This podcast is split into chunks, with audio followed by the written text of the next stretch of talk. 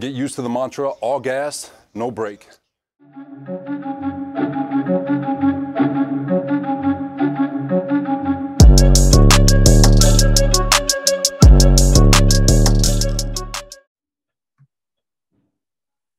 What's going on, everybody? Welcome back to the Turn the Jets podcast. I'm your host, Will Parkinson at WillPaul11 on Twitter, joined by a special guest today, Lindsay Rhodes of NFL Network at Lindsay Rhodes NFL on Instagram, Lindy, Lindsay underscore Rhodes uh, on Twitter, and then host of the NFL Roadshow, um, her new podcast, which is something you guys should all go check out. She's got a great guest lined up and kind of makes you a smarter football fan. I know it's something you've talked about. So, how you doing today, Lindsay?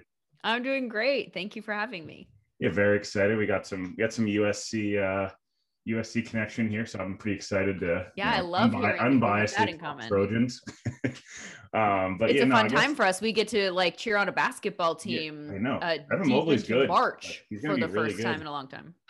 I'm excited to uh, hopefully can nice upset of Gonzaga would be very ideal. Um, just to kind of have that set up. But um, how's everything uh, going from you know an off season perspective? I know things are very busy, and um, you know it's it's an exciting time. I feel like as a football fan and someone who covers the NFL. Yeah, it's a fun off season. I don't I don't know if that's just it feels like it's a really fun off season. And for me, the thing that jumps out at me is that I feel like there are more quarterback needy teams than I remember there being in, you know, a number of years. So, like, I did a list right at the end of the season of teams that could potentially go get a quarterback. And there were way more that fit into that category than teams that absolutely would not make a move at quarterback. And there are obviously teams that kind of fit into the category of like could make a move because their quarterback could be upgraded, but they're actually not realistically going to. But, um, but I think that that opens up a whole bunch of different possibilities to discuss. And it's been really fun to kind of watch the moving parts and what's happened in free agency. And then, you know, we went through a wave of like the whole Russell Wilson, will he be traded? And Deshaun Watson before all of this crazy stuff came forward that he's dealing with now that kind of took that possible trade off the table. And then the draft and I don't know, it's just fun because that changes everything, right? Like you you move you start moving quarterbacks around and you're talking about totally different fates for football teams. And so uh, I've had a really good time this offseason. I think it's been just a blast. Yeah, we just haven't really seen this number of this level of quarterback. You know, the Deshaun Watson, Russell Wilson stuff was a huge talking point for a couple months there, and Russ, I guess, somewhat still is, but feels very unrealistic. And then Deshaun's a whole nother can of worms that yeah. I quite frankly don't want to touch because I don't have enough nope. information. Um, we'll just wait until it all comes yeah, out. I just want to. Right? that's something that I'm not.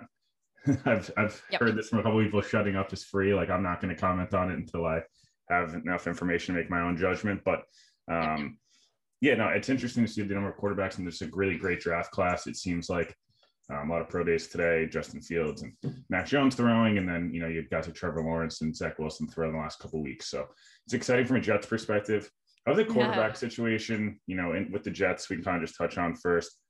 I know it's tough with Sam. Everyone's kind of feels differently about, you know, his ceiling now in the NFL. Some people still believe he could be that top seven, top eight guy. Some people kind of think he sucks. Some people think he's just going to be good.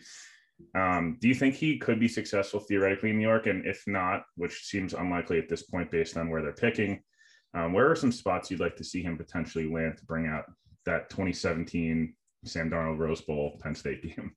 Okay.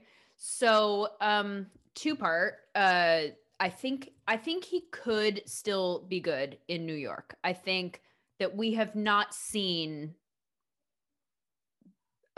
we haven't watched Sam Darnold perform in an in a in a good situation for him, right? Like I think we all agree on that that, you know, no offense, I know this is a Jets podcast. I think you guys would all agree that the last couple of years have been a bit of a dumpster fire in New York for I know we hate so, Adam Gase, you could say. Oh, okay. So you've moved on and it's looking optimistic and the rebuild is happening and we're all happy, right? But looking back, it's so easy to see that he hasn't been put in a position to succeed. So the fact that he hasn't succeeded is like, well, no duh. Like I I don't I don't know if there are quarterbacks who could have done much better in that situation, right? Who are game changers. You plug a Pat Mahomes into that situation, he's going to have played much better. Though we saw e- what even Pat Mahomes looks like without good offensive line play in the Super Bowl. It changed everything, right? He was still, but he, at least he still had those flashes of like, we see it.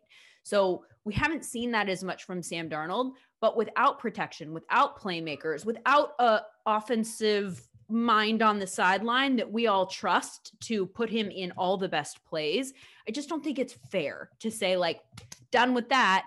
And yes, we've seen some glimpses of like, ooh, I wish you hadn't made that throw. That hurts my argument when I defend you, type of. But I just feel like there are some quarterbacks who can cover up a multitude of sins. And that's awesome. They're franchise quarterbacks and it's a for sure thing. And we know it right off the bat. But there are some quarterbacks that absolutely could be very good, but need to be in the right situation. And they need their wide receiver to be in the right spot at the right time, doing their job perfectly well and being on script. They need their coach to call the right plays and put the people in there. They need their offensive line to protect. I use David Carr all the time, probably too much, as an example of like, that's a guy whose whole NFL career came and went, and we have no idea we have no idea what he was or what he could have been because he was in such a bad situation. And I just don't want that to happen for Sam. You know, I want to see him in a good situation so that then I can know if he's good or not. I just don't know right now. So, what I think is a plausible option for the Jets. And I think they could go one of two ways, and I would not fault them either way. Like, I don't think either way is right or wrong. If they have a quarterback at number two, Zach Wilson, perhaps, that they love, that they think this guy's the next Peyton Manning, Patrick Mahomes, like name it, right? Franchise quarterback. He's going to be the guy here in New York for a decade plus, and we love him. Then absolutely pull the trigger to go get that guy and put him in there and don't even think twice. But if you're not a hundred percent sure, if there's a quarterback there and you're just taking a quarterback to take a quarterback, but you think maybe there's going to be a quarterback next year that's just as good, then I think there's an argument to be made for New York. And I know that Jets fans probably wouldn't love this because it's not as exciting and it doesn't feel like we're turning the pages quickly. But I think there's an argument to be made for building around Sam Darnold because I think you're not going to win anything next year. I think it's a building process. I think there are too many holes that still need to be plugged before you're going to compete in the AFC East and then in the AFC and then in a Super Bowl.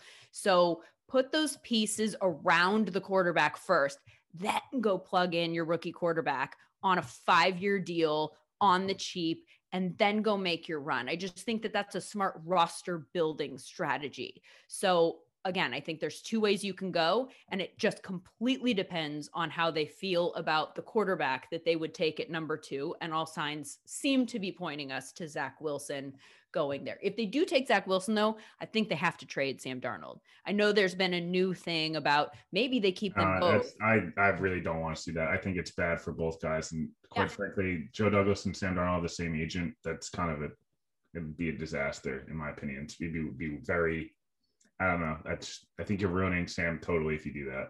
Well, and and not even just like whether or not he can handle the competition or pushing him or but I think you're in a different situation than like the 49ers for instance, right? I think it makes sense actually there to to keep Jimmy Garoppolo for a year and keep their uh, quarterback that they take at number 3 using three first round picks on on the bench for one year because of the virtual offseason and the difficulty in getting a rookie quarterback up to speed and hitting the ground running if you are a team that thinks that it can compete for a Super Bowl this season. And I think that the Niners are built to go on a run. I think that they legitimately think that they could win it all this year. And I think that that's a valid thought there. I don't think that that's the case in New York. So it doesn't make sense to just say, hey, we're going to put Sam in. Like, for what?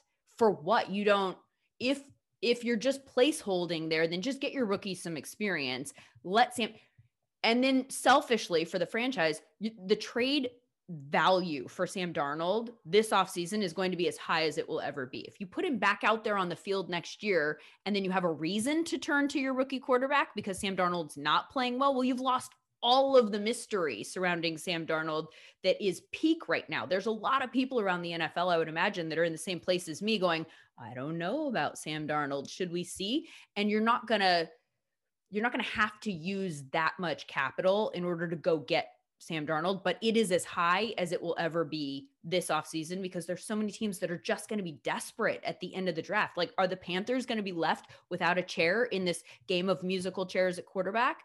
In which case, make a deal with Carolina, send him there. But the first part of your question, um, and sorry, I'm being long winded. Um, oh, no, it's fun. you, uh, you asked about where would be a good place for Sam Darnold, and I, I like Denver. And I don't know if that would happen or if they would make that deal, I like but I do think too. I think he's an upgrade from Drew Lock.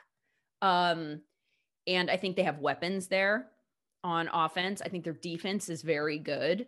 So I think that it makes sense for them to go and try to use a little bit of capital money, whatever it takes to go get somebody and they, they're in a position to potentially roll the dice on a Sam Darnold, knowing that it's potentially a short-term situation and that he just betters their chances of getting further this year, then I think that they could probably go with Drew Lock.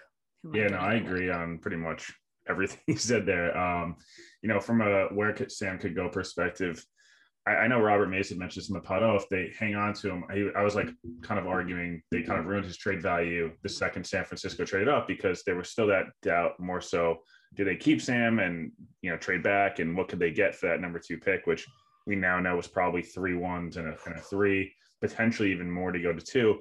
Um, so that that was like interesting for me, and I was like, oh, I was arguing that part, and then he was like, take the Sam Bradford Wentz situation. Uh, the Eagles, you know, trade up for once. Uh, I don't know, 2016 draft, they give a ton. Pretty much the same with the Niners just gave up, but they rolled with Sam Bradford, Teddy Bridgewater, Terry ACL, and OTAs. Now they get a one and a three form. Or um, you know, you look at other situations where Carolina, like you just mentioned, maybe they don't get a quarterback date because someone goes, it goes one, two, three, four in the draft, and Atlanta takes a quarterback too, and all of a sudden now they're left with do we take Mac Jones and over maybe overpay or um, there's a lot of options. I just would like to see Sam in a situation where he can have his confidence back. I feel like that's the biggest thing. He said he didn't lose his confidence. I don't I don't know. I don't know how you could not lose your confidence. Say, I, I, know, I played football my whole life. I played basketball. Like when you have a couple bad games in a row, I lose my confidence. Let alone you're in the New York market at 22 years old, 23 years old. So uh, well, Denver's yeah, not being in a position to just trust. I mean, even though you know you say all the right things because you're a professional and you you know what people expect you to hear, what they expect you to say, and they know that it it's their job, right? Like as a quarterback to kind of like take the blame and never to point a finger. And I like that he kind of just does that. But I also think it's reasonable to look at it and for some of the rest of us to point the finger and say, like, I don't know if you actually need to take as much blame as you're willing to take on yourself. Like, I like the leadership and the fact that you're willing to raise your hand and say, my bad, even if it's not your bad. But I think that in in this case, I just I I think like look as all i can relate to i've never played football but from a television standpoint if i worked with a producer who constantly sent me in directions i wasn't ready to go on the fly live like okay go to such and such what who the fuck are who what huh? Like if i felt like i was always being put in a situation where our communication wasn't good or they didn't understand that they shouldn't talk to me while i'm talking things like that put you in a position to not be the best you so I think we can all relate to that in our own various lines of work. And I think that that's just so clearly been the case for Sam Darnold in the last couple of years. Um, and I'm sure there are people that would make arguments for Adam Gase. I just, I'm, I'm not one of those people. I, I feel like I've I'd like to meet my head about everything, right? I know. I know. Apparently, it's Peyton Manning, and yeah. we have him to thank for all of this. I know. It's, oh, it's Thanks brutal. for that cosign. It's funny. Like, um, I think Denver, to your point, would be a good spot. John Elway really liked him um, pre-draft. I mean, John Elway likes every six-three white quarterback. but, um, no, I think he likes Sam coming out. They've got weapons on the outside. Courtland Sutton will come back this year. They just drafted Noah Fant. They've got, you know, good running back, Melvin Gordon. They've got people there. They've got a good offensive line. The defense added a ton of pieces. Um, so I think that's a good spot in a division, quite frankly, that I don't really know what to expect. The Raiders seem like they're going in the wrong direction, even though last year they started off like pretty well. The Chargers, Herbert's really good, and they look like yeah. the offensive line's getting better, but they're still the Chargers. And I know the Jets fans could say the same thing. They just it's tough to tell how good they're going to be. And then the Chiefs, they did lose both starting tackles, and their roster is like it's going to be difficult to keep rebuilding. So if I was the Broncos, I'd go for it. I don't think it's going to cost you what it would have costed you mm-hmm. six months ago. Um, so yeah, no, Sam's a Sam's a polarizing person, and I know um, it's it's difficult. Like I said, I'm emotionally attached to Sam because of mm-hmm. USC and the Jets and all this stuff. But at the same time, I do think at some level I'd like to just see him in a situation where I can be like, see, he's really good, or like, yeah. no, I was wrong. Sam isn't that good. And it's okay yeah. if he's not. I just would like to be able to yep. know that and not have 100%. to wonder. Um, I just so, want him the chance to show us. Yeah, exactly. you I know? like to see it. And I hope that, you know, and I'd like to see hopefully in two years Kedon Slovis break the USC thing, but whatever. But that's a whole nother it's a whole nother topic. But um in terms of some of the Jets, you know, moves they've made, and you mentioned the rebuild, um, you know, from like a maybe the most not such an obvious thing, like where do you see them being able to improve most next year? Um, maybe it's based on the moves they have made. Yeah, based on the moves they have made, just the coaching staff and like where are some things you'd like do you think you'll be like, all right, I think they're going to be much better here and be more enjoyable to watch than. So, I mean, the obvious answer is just on the defensive side of the ball with Saleh and that being his focus. I think, um, uh, like, so in a on a smaller level, like, but also very important. I think, kind of low key everywhere, in the sense that I feel like they have an adult in the room in Robert Saleh. Like, I we don't know what he's going to be like as a head coach but his personality, his vibe, the way that the players love him, but it's not because he's like a player's coach, like all rah rah. Like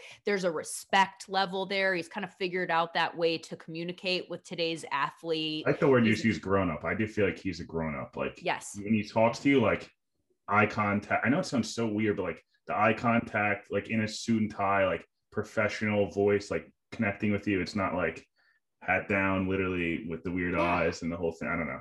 That was well, weird. and I, I, had been told by people that I wasn't sure that I uh, trusted to be honest about it because everybody has relationships that they're, you know, trying to protect about Adam Gase that like that the awkwardness that we saw wasn't what some of the players saw and that he was better one on one and that the you know but uh, but I was like also what are you going to say you know like no he really is it's super weird and all of these things. But uh, I remember Charles Davis talking about Kevin Stefanski that way in Cleveland. And he used the word grown up and it really clicked with me and it resonated because I was like, that is a big difference, right? Like we talk about all these different leadership traits and it's like, when you just feel confident that the person sitting in that chair, there isn't a big question mark surrounding them for whatever reason, um it just feels like better like i trust you to do this. Now go do this. And that doesn't mean that it'll work out but i feel that way about robert saleh um, and i don't know him personally. It's just from what everybody says and what i see i feel confident like yes this is a good decision and let's see what he can do uh, in terms of building a team and but to go back to your question obviously the defense i expect to be much improved um, i think that the signings on the defensive line are those are probably the ones that stand out to me the most. Um, some of the signings on the offensive side of the ball, I think, are are good under the circumstances of what was available, and assuming that you're going to kind of put some pieces around it in the draft too, and that there's more work to be done. I don't know if Corey Davis is a one personally. Maybe that's just because we haven't really seen it, you know. Uh, so maybe he will be, but I also don't know if it's super important that you have a one as long as you have wide receivers who complement one another and like you've got someone who can stretch the defense and you've got someone who can be, you know, like a check down safety blanket type guy. Like so I like the way that the wide receivers, the way that they're constructed together kind of complement one another with Corey Davis and Denzel Mims and then, you know, Crowder in the slot. And like, so I, I do like some of the pieces there on the offensive side of the ball. I think that they maybe have a little bit of work to do there still. Um, but I, I like what they did up front on the defensive line. Um, so I, I, would say that that's probably where I see the biggest improvement. Um, uh, I, I, I think it'll probably be there as as it's constructed right now. Yeah, I was gonna say it's obviously tough with the draft, and there's some that tier two, tier three guys in free agency. There's a lot of corners out there, and that's a position of need. Um, interior offensive line's kind of a disaster, but at the same time, you could have a really great draft and solve that in yep. of course of 24 hours. So yeah, I think they're gonna be much improved. I, I it's hard because the schedule should be much easier uh, for the Jets' perspective. Last year, the schedule combining with the fact that the team wasn't very good, the schedule was bad, like really difficult, and no fans for a team that relies heavily yeah. upon home field. I feel like I know Jets like Jets fans are oh you know MetLife's not the best stadium in the whole nine yards, but I do think the passion the fans and I don't know if you noticed this last year, but I noticed bad teams were like really bad because normally if you go down early or you get up on a seven nothing on a you know you're playing the Jets are playing Buffalo last year and they're up ten nothing at home there's a crowd there, all of a sudden there's this energy. You kind of don't let it loop. you don't let it drop. And with mm-hmm. no crowd, it gave these good teams that had a lot more talent. I felt like they were able to take over, and that's why you watch the best teams kind of rise to the yeah. top. I felt like. I also felt like there were a few games, and none that are coming to mind specifically as examples, but there were a few games where I thought I saw some of the best teams sort of struggle um, for the reasons that we would normally point to like oh it's hard to get up to play that team because there you can't even brainwash yourself into thinking that they have a chance because you're so much better than them.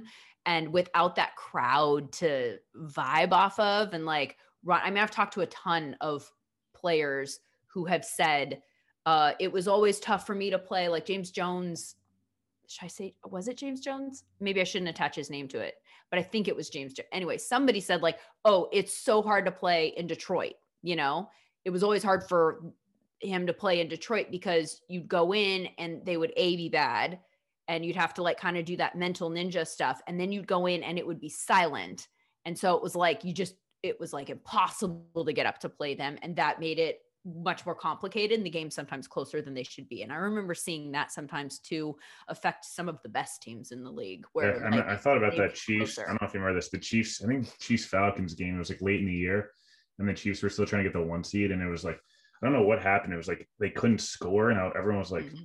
Atlanta's bad. Like, why can't they Dude, beat this team? The Chiefs down the stretch messed with all of us, right? Like, because we were like, I don't know. Can you just turn it on in the playoffs? And then the answer for them was very much yes. Yes, you can just turn it on in the playoffs when you have that type of talent, apparently. Yeah. No, so as long as your tackles don't get hurt. Yeah, as long good. as you don't lose your whole offensive line against the best four in football in the biggest game great. of the year in the home game. But um, who maybe from like any general, you know, any team, who is maybe your one favorite move you've seen so far? It could be quarterback, anybody, um, either signing or trade. Um, and then who's maybe somebody you were like, that doesn't make a lot of sense. Like me personally, I've talked about this before. I love the Stafford to LA move. I just think he's somebody, I think he's an awesome. Oh, yeah. and I, I think he's super talented and him and McVay together comparatively, no offense to Jared Goff. I just think there's so much more there from an arm perspective. Um, and then move I didn't love. I don't love Matt Judon of the Patriots. I think he's a good player, uh-huh. but most of his sacks were unblocked sacks last year, and it, and I don't think he had one against a team above 500. And it feels like as good as Belichick is, just to pay 14 or 15 million for somebody that is good. I just don't know that he moves the needle to make them better than Buffalo. So those are my two moves that I was like, I love or didn't really love. Yeah, I'm. Uh, my brain went to mush as soon as you said that because it's like I feel like there's there's so many there's been 12,000 moves. I'm just like thinking about all the moves. Which one did I like? Which one did I not like? Um, I loved so not to just piggyback off of yours, though I'm gonna piggyback off of yours. I really liked the Stafford move to LA. And I um I know that there were some people that thought that they gave up too much. I think if you can get a quarterback, if you can upgrade your quarterback position and you think that you have a team that is built to go to a Super Bowl, and clearly they do, like uh, the way that they played last year in the postseason, the way that that defense was playing, and you can't count on them to play at the same level defensively as they did last year. We don't know if it'll like we'll just pick up right where they left off, but I think that um, that they are a team that could make some noise, and I do think that Jared Goff was a bit of a liability at the position. And um, I think as soon as you recognize that, if you're Sean McVay and Les Snead, then anything you can do to upgrade the position is what you absolutely should do and you know you'll figure it out later. And they've been really good too at like figuring out, you know, undrafted free agent talent and some of those guys later in the draft. So the fact that they don't have these ones moving down the road, I think that that they've proven that they can they can figure that out. Maybe it'll catch up to them down the road.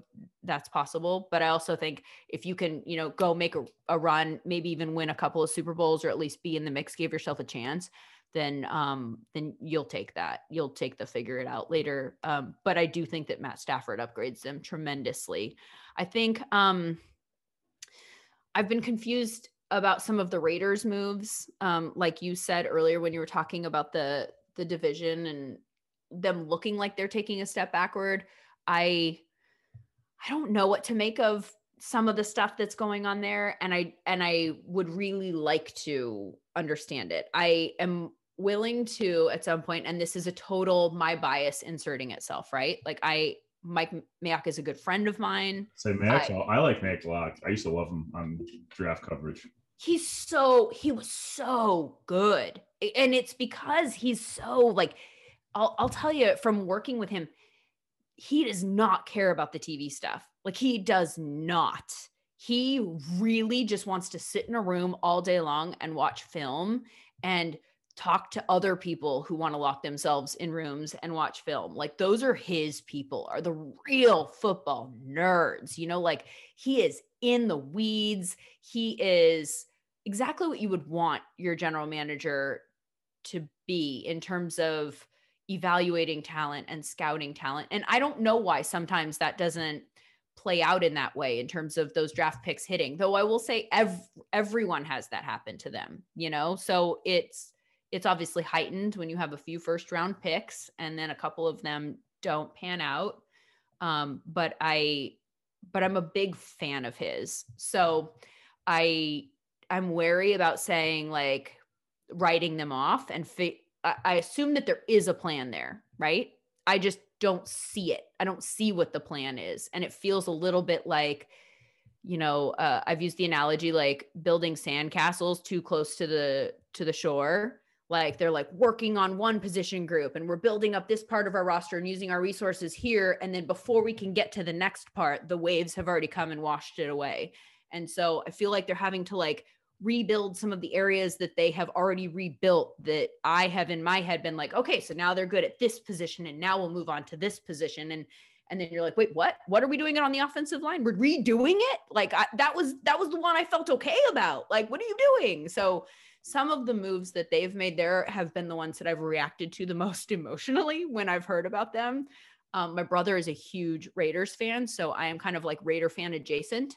And um, and so I think maybe that's partially why I've been focused there. Plus my relationship with Mayock, but you know, I want, I want it all. And then also, you know, David Carr is a friend of mine. And so I kind of like root for Derek to kind of like Sam Darnold, be in a situation where we can see what he can do. So people will stop like pointing the finger at him as if everything is his fault. I feel similarly about David. I just I want him to have those pieces around him so we can see him be him, you know? Yeah, the Raiders are the Raiders are weird because I felt like the offensive line was a position of strength, and then like yeah. even the moves didn't make a whole lot of sense from a cap perspective. It felt like they're eating money to sign like I don't love Kenyan Drake. I think he's okay. He's a nice player in the right situation. He's a luxury guy. But to pay Rodney Hudson or pay Kenyan Drake feels like I'd much rather pay the Pro Bowl level center guard than pay a running right. back who's going to back up your first round pick from two years ago. So then I guess the you know the thought there is that they think that they have a center, you know, already on the roster who's younger, who we haven't seen. And if they think that he's better, then we're not in a position to know that because we're not out there at practice. We don't know what the guy who's not playing actually looks like. So maybe that's a brilliant call although I don't think that the way that it was handled was all that brilliant. You know, the fact that it, and I don't know that that's their fault that it came out that they were going to cut him um, prior to attempting to trade him. It felt like that was all backwards. Like it looked bad. It doesn't necessarily mean that it was bad because maybe they were making all those trade calls prior and they had no intention of cutting him, you know, uh, but it looked like, oh, wait, we're going to cut him. Wait, everyone wants him? oh, let's make some phone calls. So it looks bad.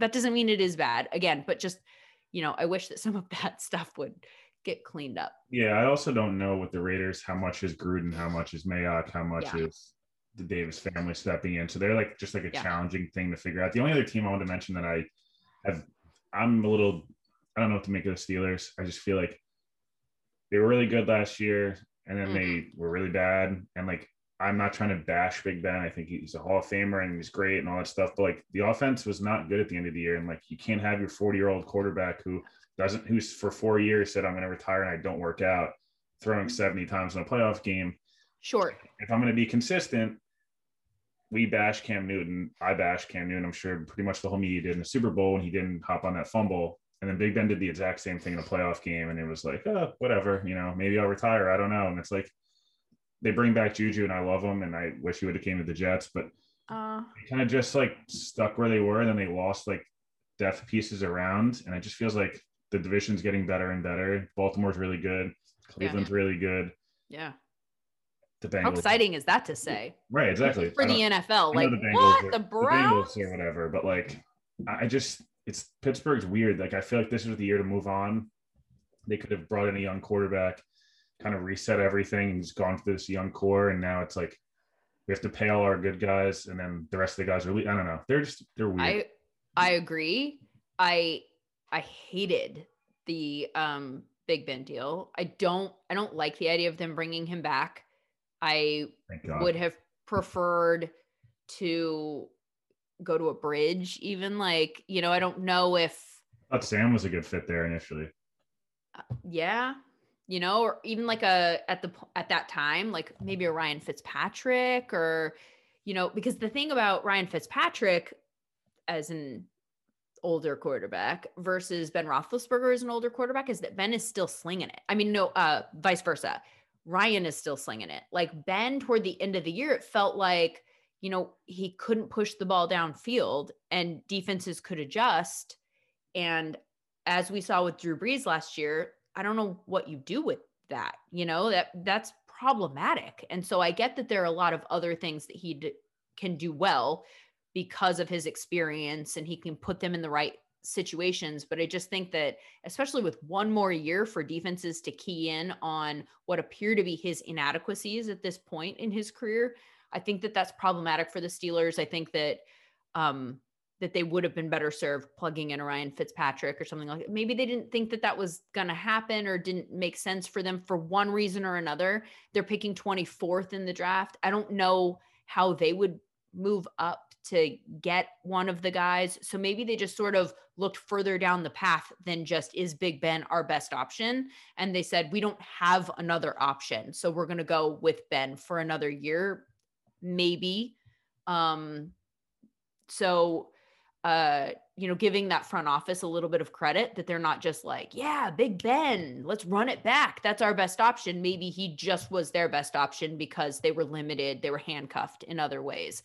But I don't love the idea of Ben Roethlisberger coming back and then all of a sudden making a run at a Super Bowl. I don't think that that's realistic. I think that it kind of holds you back. In fact, the the bummer of their situation though is that they have such a good defense, right? And they do have some pieces there where like if you plugged in like a piece here and a piece there, like they could go make a run if they were the right pieces.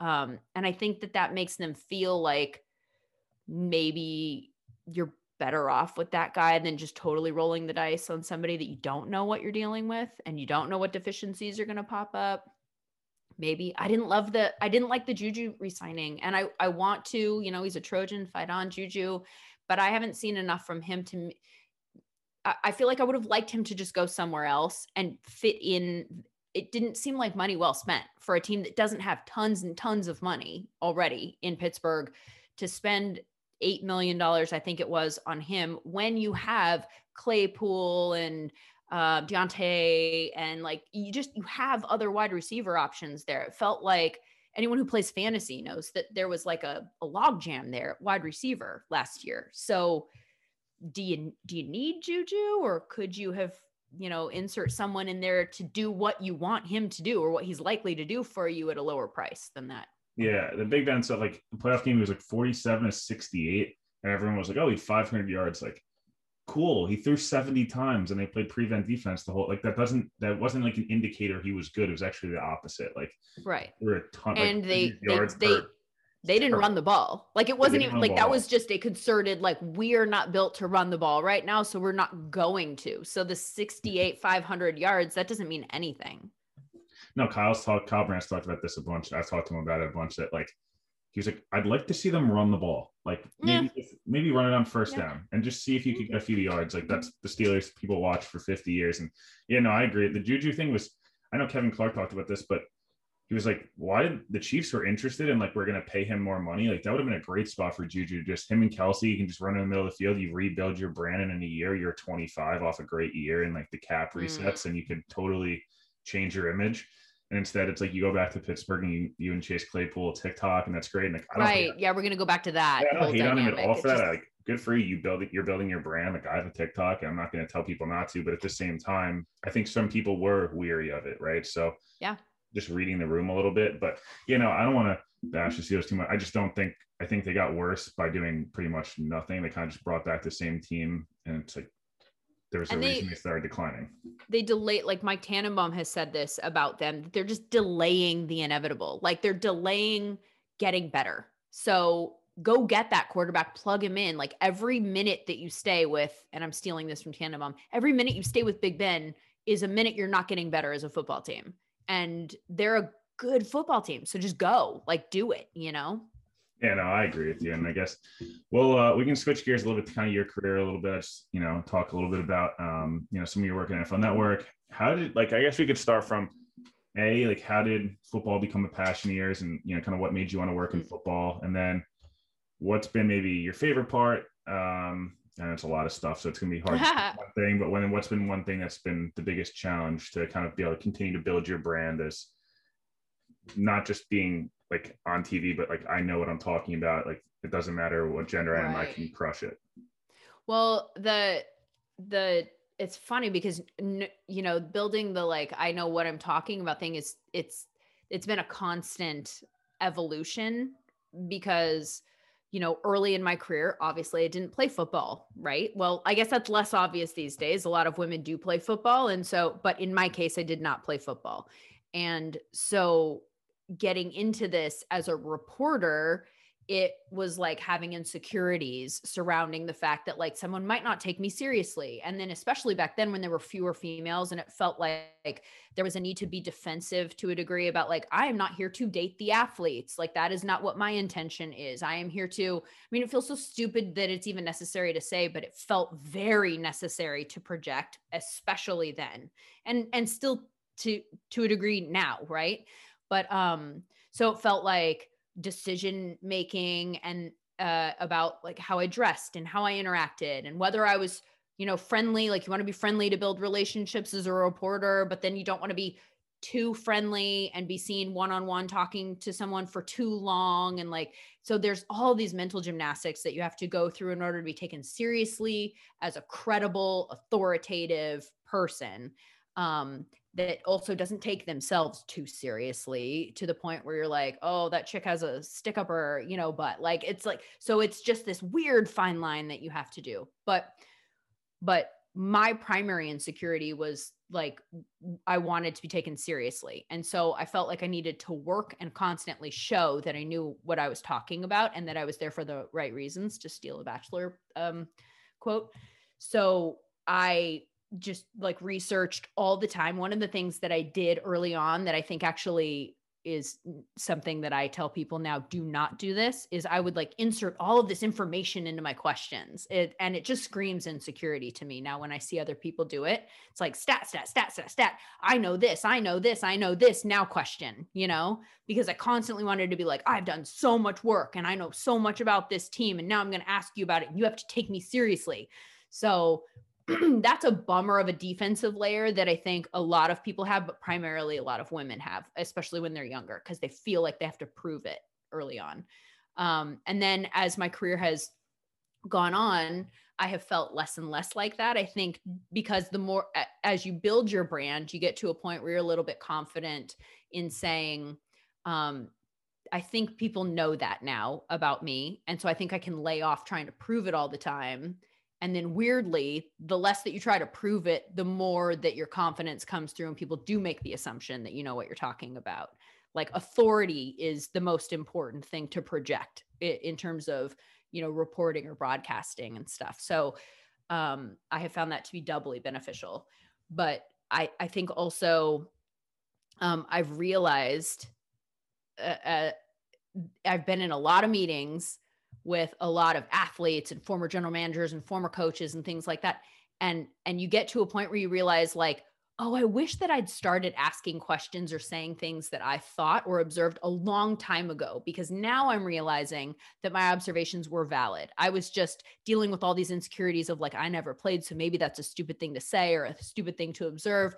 But it's probably what somebody out there in the audience is also thinking or observing or and that makes it a valid thing to at least bring up and discuss you know? So the fact that you are coming at it from a different perspective is helpful to the audience. That's actually one of the strengths that i have going for me now is that i can sit there and go wait i don't know what you're talking about. What when you say such and such what do you mean by that? And then let them clarify. There's inevitably someone probably a large number of people in the audience that needed that clarified and and i'm at a point where i'm like i've been around this for 20 years. So if i need something clarified pretty confident a lot of people do too because you know i i'm confident in what i do know. So now i can be confident about the things i don't know. And i think that that's a really important takeaway for just everybody in life. Like if you do the research so you feel confident knowing what the conversation is then go ahead and raise your hand and ask that question, you know, and know that that's where there are no stupid questions. Like, yes, there are stupid questions if you don't show respect to the thing that's happening and you just come out of left field and ask something that everyone should know if you're paying attention and showing the proper degree of respect. But if you are doing those things, then any question's valid and go for it. So, um, now I'm just like all over the place. I don't even know good. where no, I you're started. good. I feel like I just I notice that too a lot of times with people, and I'm sure I do it myself. Or anybody does it whenever you're trying to like you want to make sure people know you know what you're talking about. Mm-hmm. It's hard sometimes to get find that balance of do I talk about myself? Do I talk about what I know? Do I talk about X, Y, and Z? And it's like, why am I thinking that in my head now? I'm totally like in my own, you know, now you're in your own head, you're kind of ruining your own confidence. But no, I just, I just think that's. We've got a nice conversational dynamic. I like yeah, the way that you've you. been doing it because sometimes, yeah. sometimes what happens too is, especially when you're when you're new, right, at like interviewing, you have a list of questions in your mind, and then you, it doesn't matter what the other person says because you're thinking of your next question, right? So you're not listening, which is the most important skill when it comes to interviewing. And so uh, you the person you're interviewing could say something super interesting and there's no follow up because you're not listening. You're like oh okay. And my next question is uh, what was it like going to usc and so um but but it all comes with experience. And I, I think to to the point of having confidence in terms of saying what i think too that's been a really interesting transition to having this podcast that i have because when I came up in television, you were it was like journalism with capital J and I talked about how my priority was to be credible and authoritative and to be taken seriously. Like I wasn't somebody who wanted to when I first started out be in a personality driven lane. I wanted to be you know Hannah Storm at the NBA on NBC desk, right? Like that was what I was aiming for. And so you make choices based on that and the journalism mantra then was you are not the story. My opinion never mattered. Like that was what I always thought. I'm a reporter. I my job is here I'm here to tell you what they think. And so I would deflect questions about what I thought about it. I would, you know, just like push it all away. And I never even trained myself to have an opinion, which is a weird thing to say because you think everyone has an opinion. But if you're not thinking about what do I think about all this stuff, you're just constantly taking in, okay, here's what Pete Carroll says. And here's what, like at the time I was covering USC football, and here's what Matt Leinart thinks. And here's what this person, a scout that I talked to, here's what they think. And you're consolidating all these, inf- these opinions, other people's opinions, and then you're projecting that. That's what your report is. Here's what everyone else thinks and says. And now we're shifting. The whole industry is shifting. Everyone has an opinion and that's valid. And obviously there are lanes still, right? Like you don't want Adam Schefter constantly going, uh, here is the news and here's what I think about it. You know, like you just want some people to just be like, here's the news. But I think that there are more opportunities and lanes opening up for people like myself to have a conversation and say, I'm going to ask you questions and then I'm also going to tell you kind of what I think and what I made of Kyle Shanahan's press conference on Monday. You know, here's here's how I read into it. And I'm not saying that that's the right way to read into it, but based on my years of being around, here's what jumped out at me. I think that that's a valid observation and I'm co- more confident in that now and I'm training myself how to communicate my opinions as opposed to only asking people for theirs and then going to the next question and constantly interviewing. Like I think we're going in a direction where people want conversations a lot more. And yeah. that's also hard to do in a TV format because everyone is so tied to time. Like TV is timed out. I was that's literally I was just gonna ask you is like I feel like watching TV and then listening to people like I've talked about this all the time. I love Good Morning Football. It's one of my I watch so every morning, right? And I, have been able lucky enough to be able to sit and watch the show live and um it's so different. You watch Kyle's podcast, you watch Schrager on a different show. You watch Nader, X1, K, whatever, mm-hmm. and it's so different because they ha- you have a minute thirty seconds. I was gonna say, is that the biggest challenge? Is okay, we you know, we talked about this off air, but okay, you're in, like you're interviewing George Kittle, and it's like you really want to get these five questions in, but time's clamping yes. down. But you really want to actually expand on this one question because that's really the one you want. But you need yep. to get these five in. Is that the hardest part? A hundred percent.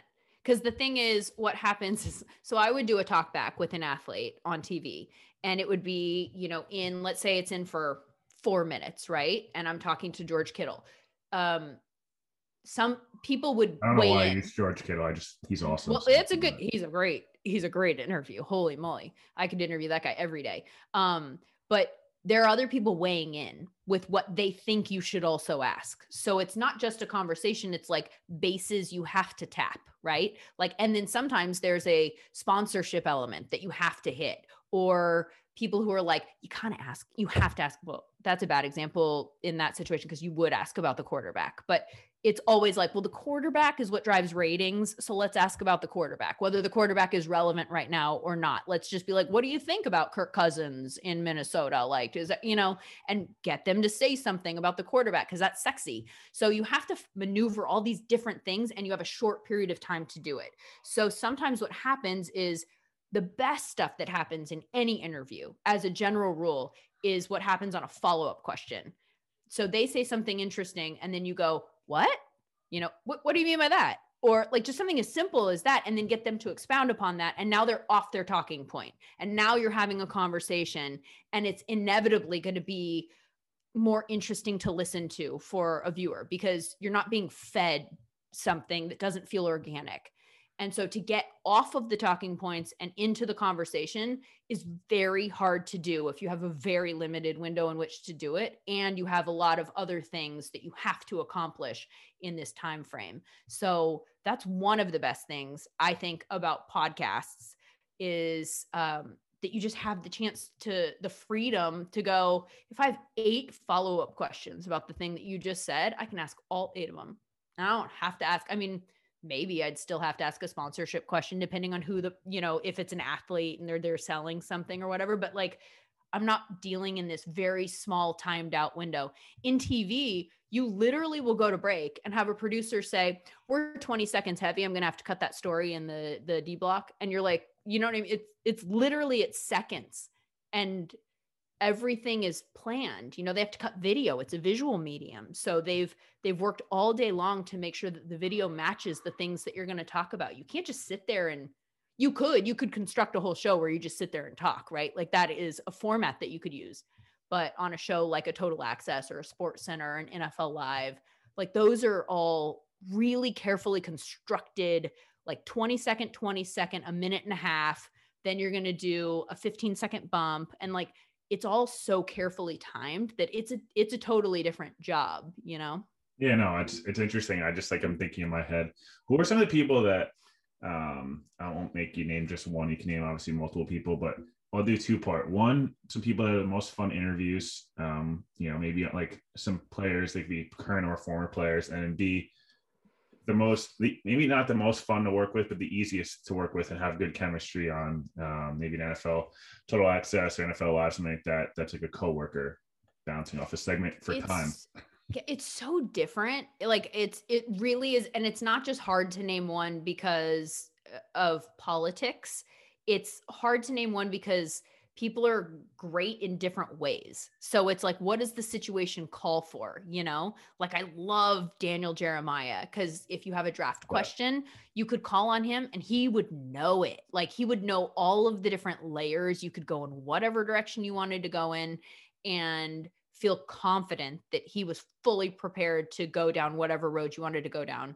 And then also could do it with a wink in his voice and a very like strong sense of likability and like so the personality is there the energy is there the content is there that's the perfect package that's what you want across the board sometimes though like uh you just want varying degrees of things that people are good at. Like James Jones is so good at just bringing an energy shot to the whole thing, right? And I loved working with him because it's impossible not to smile when you're working with him. And then that subtly makes everything you do better because now you're just having fun and you're just really liking being in your present space. So before he even opens his mouth from a content evaluation standpoint, he's making the show better by being so likable. Like he's just so genuinely like just makes you smile being around him. He's like a a hug of a person, right? So there are just different things that different people bring to the table that can elevate your game in different ways. And I think that that's always what I really like um in in terms of somebody to work with is like is it easier or harder to be my best me around this person when I'm working with this person, you know? And so um just it's like a full circle Sam Darnold thing, right? Yeah, exactly. It's a full. We, Sam we- Darnold, is it it, easier or Darnold. harder to be my best me? Let him be his best Darnold. him. No, it's interesting that you mentioned that. There's people that I think, um, I know, I know we talked about this too, but like there's certain people that the energy they bring, the personality they are, if their content matches that, like it's just so fun Yes. either watch or talk with, and people I've talked with, or obviously even interviewed, worked with, but even like a Michael Irvin, like for example, to me, like he just the en- amount of energy and the passion with everything that they're doing, even if you don't agree, you're like, Right. they care. And then if people care and they want to be there, it's so obvious, at least from when you watch something on TV specifically, they want to be there. It's just so refreshing to be like, oh, I know it's the 11th hour of NFL total access and there's nothing happening in the middle of May, but like you're bringing your A game and like it's like hard not to respect it. Yeah. I am a big content nerd and everybody consumes television different, right? Like, so you could be like, um, you could prioritize personality, you could prioritize, like, the, in a perfect world, it's all of the things, right? Somebody, like, I think Dan Orlovsky is a perfect studio analyst. I think he's perfect. Could not I, agree more. I told, I've told him, I've told when I worked at NFL Network, I told people there, so I feel comfortable saying it. I think that NFL Network letting ESPN sign him was one of the biggest mistakes that the network's ever made. And I think sometimes that happens. If you're not a Hall of Famer when you retire, there are some people that don't know what to make of it. Like, oh, it's not a big enough name. And I'm not saying that's what happened at NFL Network. I'm not privy to those when Dan conversations. mentions every time he says something is literally him running out of the back of the About- end zone as if he didn't Yeah. play in the NFL for 11 years. Like as if well, and as if eh, as if let's let's say in a scenario that him being a backup for as long uh, like for him being in the NFL as long as he was uh isn't a projection already that he's pretty good and a lot better than a lot of you people at home with all of these thoughts. But let's say he was just awful. Let's say he was the worst football player that has ever played. Like what do we know about Bill, Bill Belichick's like playing career? Like, do you care if he was like you know, all everything in high school. Like, we don't care because he's good at his job, right? Like, coaching. If you're good at evaluating, you cannot be the best player and still know what it takes to be the best player. Like you just might physically not be able to make it all come together. Some maybe your hand-eye coordination isn't like you're like my brain is telling me this, but I can't do it. You know, like but that doesn't mean you don't know. So that I've never thought that you had to be the best player to be the best analyst and i and i actually sometimes thinks it's it's a hindrance because a lot of times people roll out with their gold jackets and they think that's it i'm here and a Dan Orlovsky knows that his name is not enough to keep get him a job. So he's really doing the work and he's fine tuning like what do I bring to the table? What's my value add? And then he's he's done a great job of like honing in on that. And he has energy, he has expertise, he has an ability to show me something that I didn't see already. And I think that that's a skill too, to be able to go, I see something that I know 95% of our audience doesn't see without me showing them what it is. And I can make them smarter and then they enjoy that. Like I enjoy that. I am the type of consumer who wants to walk away feeling like I've, in an entertaining fashion, just gotten smarter. Right. Like, so now I can go have a conversation with my friends and I, I like I can puff out my chest and be like, yeah, but did you know such and such? Like that, I think that's how a lot of us are, right? We want to be yeah. armed with more information. And the people who do that the best are the people that I gravitate towards. Yeah. I, I mean, I don't, I don't know. You look at some of the best managers in baseball, the best head coaches in football and soccer and, and baseball and basketball, whatever. It's a lot of backup point guards. It's a lot of backup midfielders. It's a lot of uh, backup catchers. It's a lot of backup quarterbacks because they're watching so much more film because their abilities probably not matching. Yeah. How smart they had would have to be to, um, you know, be in that situation. But you know, I just it's interesting to hear the different types of perspective of working with people versus what you observe on TV and or what you observe in a podcast, things like that. But um, you know, in terms of okay, so we'll kind of start to you know finish up here, but um, somebody that you maybe wish you could have worked with or you know or could have on the podcast potentially and you know all that stuff but mm-hmm. you wish you could have worked with on tv and nfl network that you're like man i really wish i could have had done a segment on x y and z well, you mean like with like a coworker that I didn't yeah, like something you could have done. So aside like, from Orlovsky, yeah. who I only got a chance to work with once and was devastated, um, I I love like Louis Riddick is somebody who I uh, would have loved to have been in a room with and just been able to like pick his brain more frequently. I think that he's really smart um, and is always able to kind of redirect my attention to a way eh, to something that I haven't already been thinking. Um, da, I mean, like on, on a broadcast, uh, Tony Romo is somebody that I would love to be around to observe how how he works and and be in the same space as him. And I've never had chance to do anything but interview him. Um, yeah, I don't I don't know. I mean, there there are tons of people that I would like to have on the podcast that I haven't yet. Um, just like I said, like I'm, and it doesn't even have to be like really massive famous names. You know what I mean? I'm dying to get Mike Mayock on the podcast. That's going to happen, by the way, after the draft. So um, he's promised, and I'm going to make him do that just because I think that that's it's a layered conversation that I think is so interesting. But um, but there are, you know, I just I like learning. You know, I like having conversations that I feel like are fruitful and make me feel smarter and so anybody that is in a position to do that, that is an expert, like I, I love the people at PFF. I think that PFF is doing something that's so interesting in terms of adding a different perspective to the football conversations, the way that we've had them for years. You know, we've had just conversations that are more entertainment driven with a little bit of examples and anecdotes and stuff like that. The fact that we can now add analytical data to that conversation. And sometimes the analytical data points us in a different direction than we would go by just trusting our eyeballs. I think that that's so interesting. And it doesn't mean that that's the right area to go, but it's an interesting layer to the conversation so that it makes the conversation a little bit, you know, uh, more interesting to me. So there are a ton of people. Yeah. I was gonna say the other one that I was thinking of Mina Kimes. I feel like her. Oh yeah. Her well, I had Mina on the show. Oh, did you? Okay. I would have we'll, loved we'll to have worked. Definitely check that out, guys. Well, I would have loved to have had a, a chance to work with Mina on a more regular basis, um, because I think she's awesome in all of the ways, right? Like authenticity, content, like she brings uh, she she does a lot of the analytics and stuff. She that's like kind of the prism through which she looks at things. And so i think that her voice is is a welcomed one in the football analytics anal- analysis. Oh my god analytics and analysis mm-hmm. anyway um in that space. So yeah and she was one that i really really wanted to get on the podcast primarily because i'd never had a chance. I'd met her in passing really quickly one day at nfl network. She'd kind of come through and um but i never had a chance to do more than just like say hi to her and meet her really quickly shake her hand in a hallway.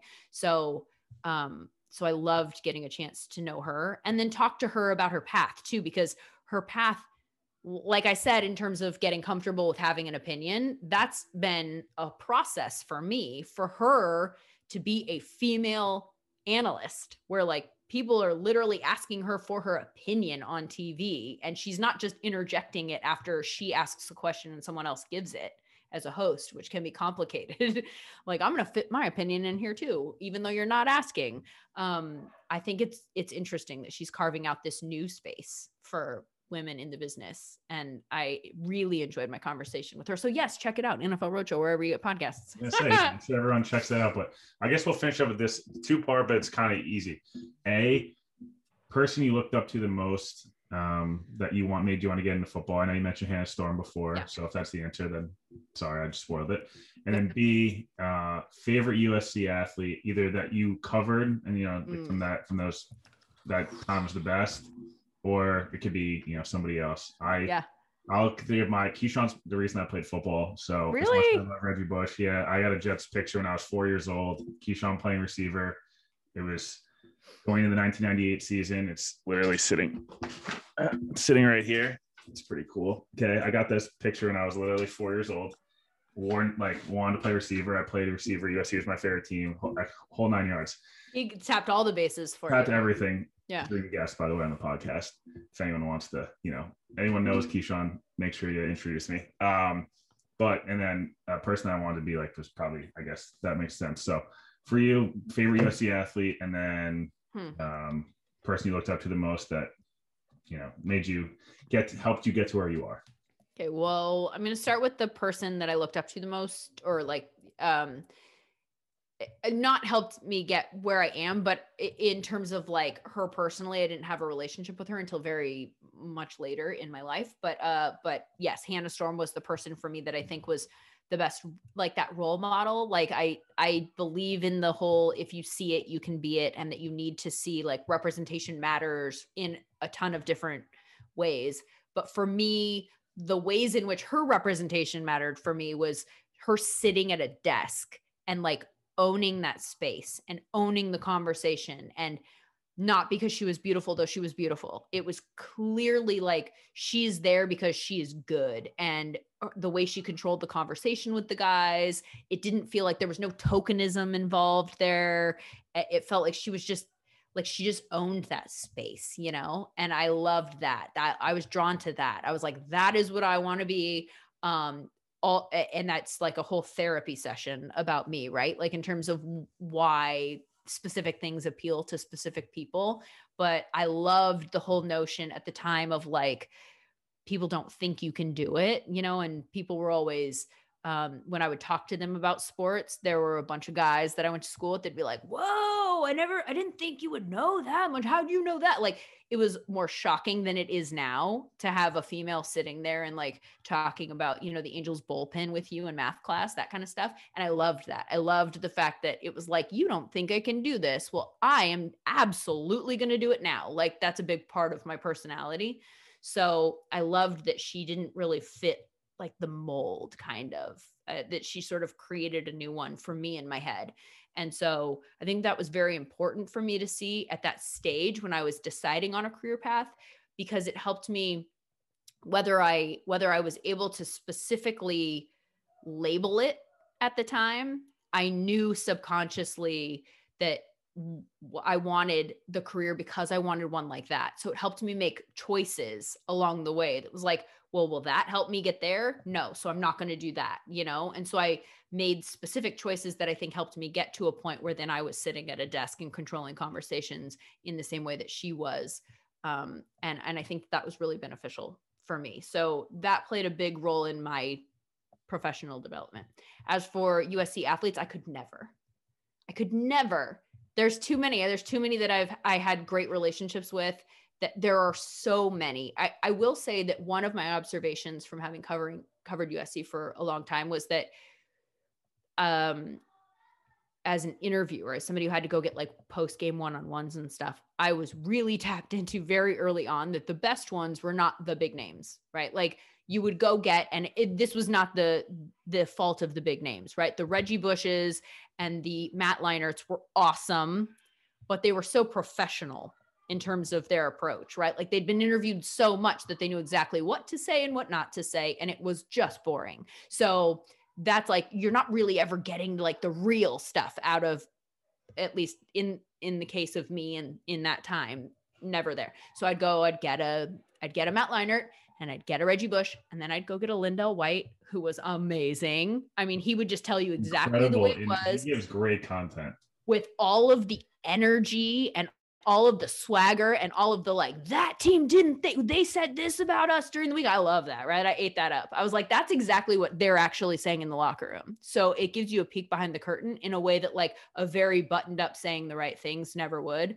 Um, the offensive linemen are always the best interviews too um, because they have to be keyed into all the aspects of the game and they know what's going on the center is is uh, is like the catcher in in baseball. You know, they know everything that's happening in the game and they're very smart. And in the case of like a Ryan Kalil, he's incredibly funny. So Ryan Kalil was always a favorite. He, did that, he didn't he do that segment with Will Ferrell? I feel like yes. they did a segment. Yeah, yeah. They did several segments with Will Ferrell back in those days, but yes, he did that one leading up to the draft.